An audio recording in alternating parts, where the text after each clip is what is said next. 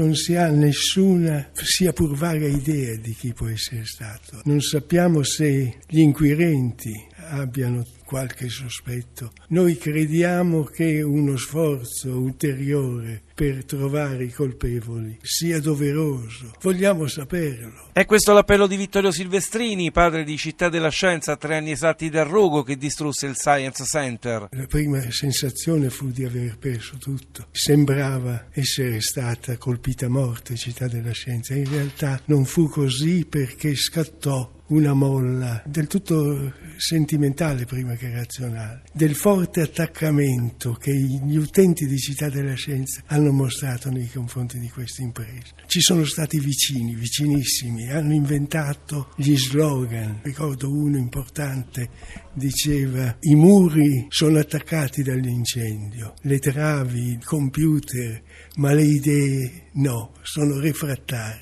continuano combattere anche nel mezzo dell'incendio. Cosa significa per lei l'inaugurazione di Corporea oggi? L'inaugurazione di Corporea significa mettere un punto fermo. Abbiamo eh, costruito un pezzo importante della nuova città della scienza e quindi comunicarlo questo a noi stessi, ai nostri lavoratori che hanno sofferto, sono stati 14 mesi senza stipendio, per ricostruire, per ripartire. Questo messaggio va dato. Lei ha scommesso molto su Napoli, ha creduto in Napoli. Quanto a suo giudizio nel futuro Napoli crederà in Città della Scienza? Difficile dare una risposta. Però la mia sensazione è che la fase del sospetto sia finita. Chi nutriva questo sospetto?